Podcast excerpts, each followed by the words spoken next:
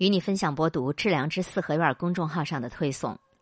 假如时光倒流，我会让企业少走很多冤枉路。湖北那一张案板下的女孩的照片，曾经深深的触动了我们的心，也引起了大家对于个体工商户的关注。有一位个体工商户的孩子说：“听到方子老师六句肺腑之言，感同身受，感触良多。”我小的时候也是没有固定的书桌，爸爸妈妈起早贪黑做生意，但是感觉看不见发展的前景。方子老师的每一句话都能够触动个体工商户的心弦，我感觉我看到了一条充满希望的路。个体工商户，这是与老百姓生活最密切相关的群体。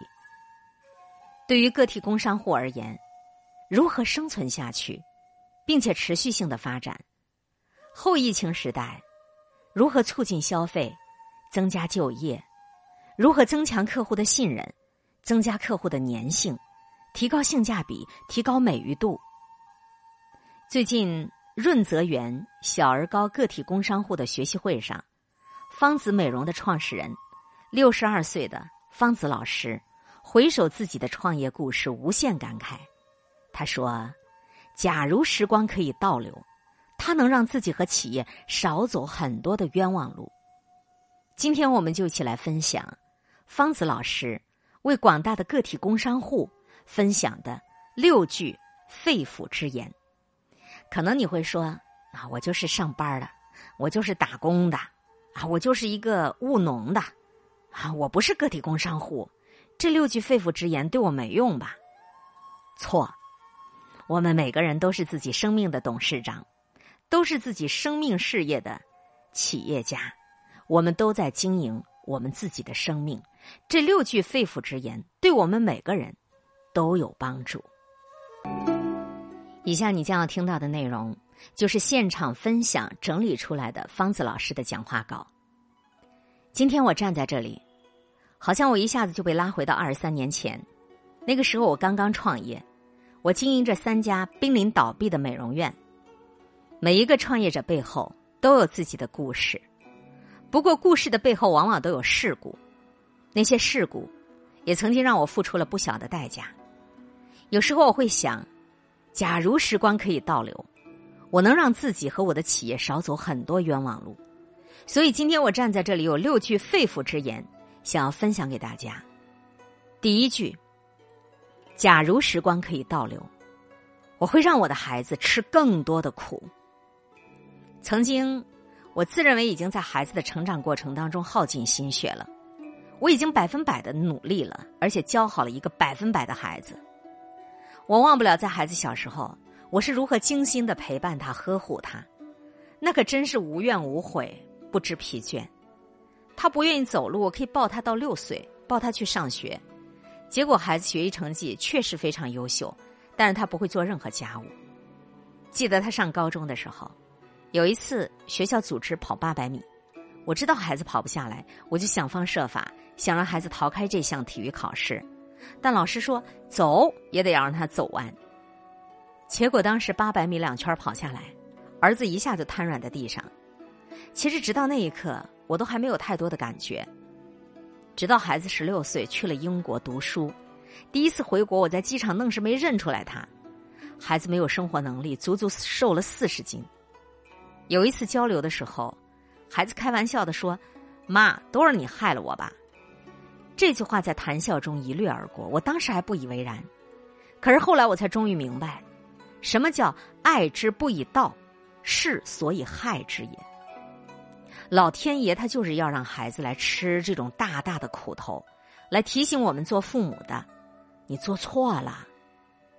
我们最爱自己的孩子，每一个母亲都有一颗伟大的无怨无倦的心。但是为孩子包办一切，你的爱有智慧吗？在包办的背后，不是你在控制吗？后来我们全家人都说，做的最重要的决定，就是让孩子离开了妈妈。要不是。儿子十六岁离开了我，我险些折断了他飞翔的翅膀。回想起来，多么痛心呐！我们作为父母，稍有不慎，就会成为孩子的天花板，在有形无形当中束缚着孩子，使他们没有办法放开的舒展自己的生命。因为父母总是凭自己的眼光给孩子打分儿，但是我们自己的格局和境界，真的足够高了吗？真的没有把孩子带偏了吗？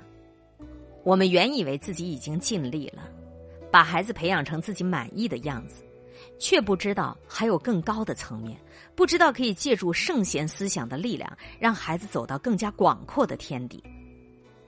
我是在学习两年之后，才捧着书本告诉孩子。咱们要一起学习中华传统文化。孩子开始学习以后，也是过了两年才真的走进来。因为我一直怀有遗憾，由于自己学的太浅，耽误了孩子这么长时间。当他第一次打开内心的时候，好像坚固的外壳裂开了一条缝。从那之后，每一次学习会上，我都看到我那从来不哭的孩子，他泪流满面，甚至泣不成声。但是他说：“感谢妈妈。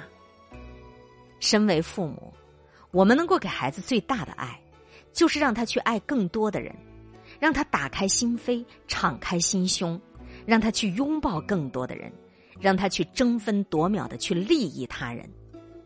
所以，如果时光能够倒流，我一定会让孩子吃更多的苦，而不是把他放在温室里。如果时光能够倒流。”我一定早早的去和孩子手牵手，和他一起学习中华传统文化，让他一起成长，为他指一片高远的天空。第二句我想分享的是：假如时光可以倒流，我会把“幸福是奋斗出来的”作为我终生的座右铭。